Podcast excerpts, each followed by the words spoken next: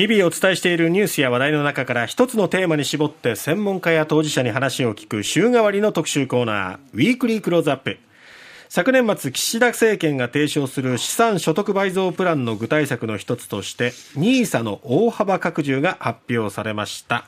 昨日までは来年以降どういうふうに変わるのかっていうところのお話だったんですが、はい、じゃあいざ始めようとすると、うん、どういうところに注意していけばいいのか伺っておりますファイナンシャルプランナーの中村健二さんです。中村さんおはようございます。おはようございます。今日は資産運用はそんなに怖くないんだよっていう話が聞けるってことですけど、はい、本当ですか？本当です。もう資産運用の基本の木をあ。今日はですね、うん、皆さんにお伝えしたいと思います。お願いします。はい。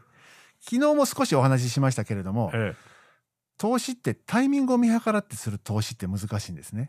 でも皆さんやっぱり今安いから買おうかなとか、うん、ちょっと上がってきたから買おうかなって、うん、でそこで一気に資産を投じてしまうから、うん、資金を投じてしまうから買った価格が損益分岐点になって、買った負けたになるんですよね。えー、でそれを短期間で勝負しようと思ってる。はい、例えば今日買った株が半年後とか1年後下がった、やっぱりダメだ。株って怖い。投資信託って怖いって、このことをですね、投機って言うんですよ。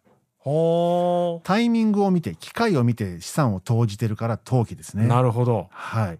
ですから短期間で見るのではなくて、ええ、自分がここは成長する将来性があるっていうそういったことを見据えながら長期的な視野に立って行うのが投資なんですね。投機と投資は違うわけですね。そうですそうです。我々がっていうかこうまだまだ初心者がやろうとするのはやっぱり投資の方っていうことですかね。そうです。皆さんに私は投資を進めてて、投機は確かに怖いですよ。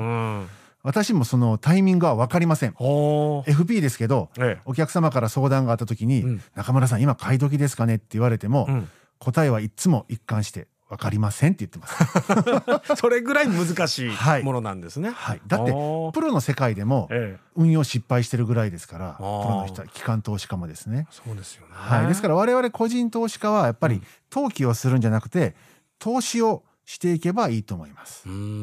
ですからまあ短期間で利益を追い求めないということですね。投資って言ってもリスクは覚悟しなきゃいけないんですか、うん、そうですね。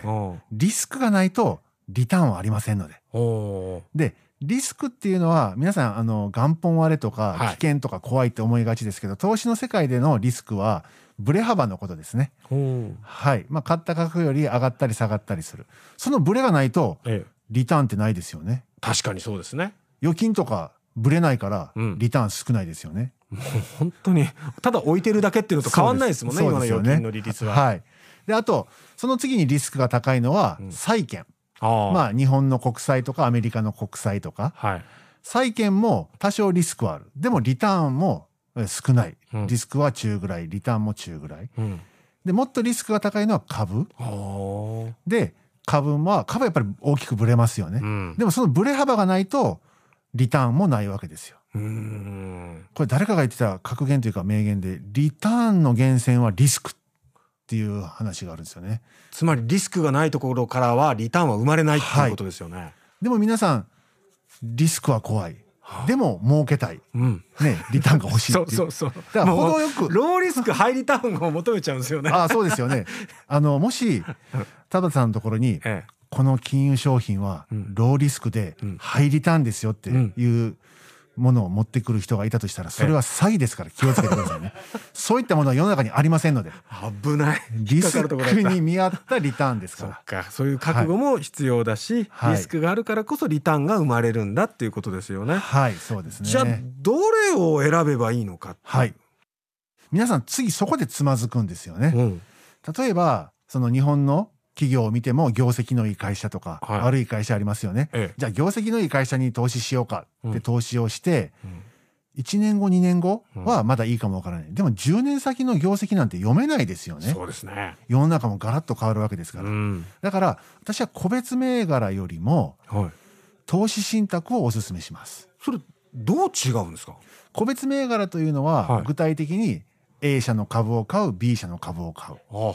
株式投資ですよね、はい、投資信託というのは、うん、個人投資家から集めたお金を、もう何百億何千億の単位にしてそして分散して、いろんな会社の株を買ってるんです。もう少ない、えー、分散が少ない会社でももう、えー、100社近く、うん、多い会社であれば2000社3000社に分散しているので例えば1社潰れたとしても、うん、痛みはもうそれこそ2000分の1とかなんですよね、えだから株式投資は自分の投資した額がそこの会社が潰れたらゼロになりますけど、ええ、投資信託は基本的にはゼロになることはありません。価格は下がることはね、ね、もちろんありますけど、え、はい、なのでリスクが低くなる。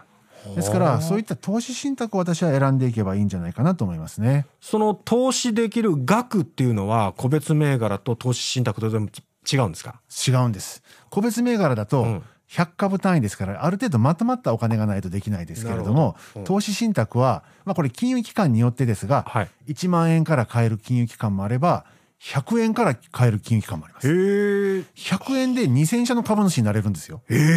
すごくないですか？すごいですね。ねあじゃあ入り口としてはやっぱり投資信託の方が投資信託がおすすめですね。ですねはい。日本で買える投資信託って、ええ2000銘柄以上あるんですよ。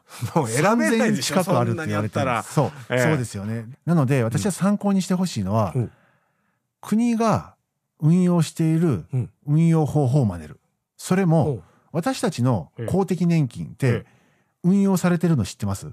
あ運用されてるのは知ってます。国が運用してるで,、もどのくらいになってるのかはちょっと把握してない、ね、そうですよね。ええ、実は私たちの年金って GPIF っていうところが運用してるんですけれども、えはい、100兆円の原資が200兆円になってるんです。えー、運用期間は20年ですけれども、はい、100兆円が200兆円ですよ。20年間ですごくないですか？倍倍ですよ。はい。で年率にすると、ええ、だいたい3%から4%ぐらいのリターンを得てる。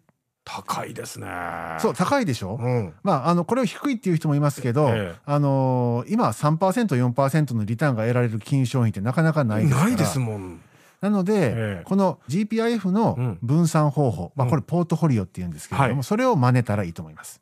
それはもうすぐ見られるものなんですか？GPIF の、うん、えー、ホームページを見たら、ええ、もう見れるんです。過去の運用実績も見れます。まあ、改めてご説明しますと、はい、日本の株式に25%日本の債券に25%、うん、海外の株に25%海外の債券に25%。わかりやすい。4つだけです。分散してるのは。へえ。ですから、これを真似れば、過去の実績なので、ええ、今後それが約束されているっていうわけではないですけれども、うんうん、やっぱり投資の判断は過去の実績っていうのは大変重要ですからね、うん、そういうふうに分散していけばいいと思いますね。じゃあですね実際始めたいなと思ってもどういう準備が必要なのかどういうところに行けばいいのかそれがちょっとまだわからないので、はい、明日、はい、その辺について詳しく教えてください。さあ今日は中村健二さんにいろいろやっぱりリスクがないと、リターンはそこから生まれないんだっていう話を聞きましたけれどもね。ローリスクハイリターンっていうのはないということでね。そうそうそう甘い話はないということでしたけれどもね。はい、えー、また明日も続きますので、ぜひ明日も聞いていただきたいと思います。ファイナンシャルプランナー中村健二さんでした。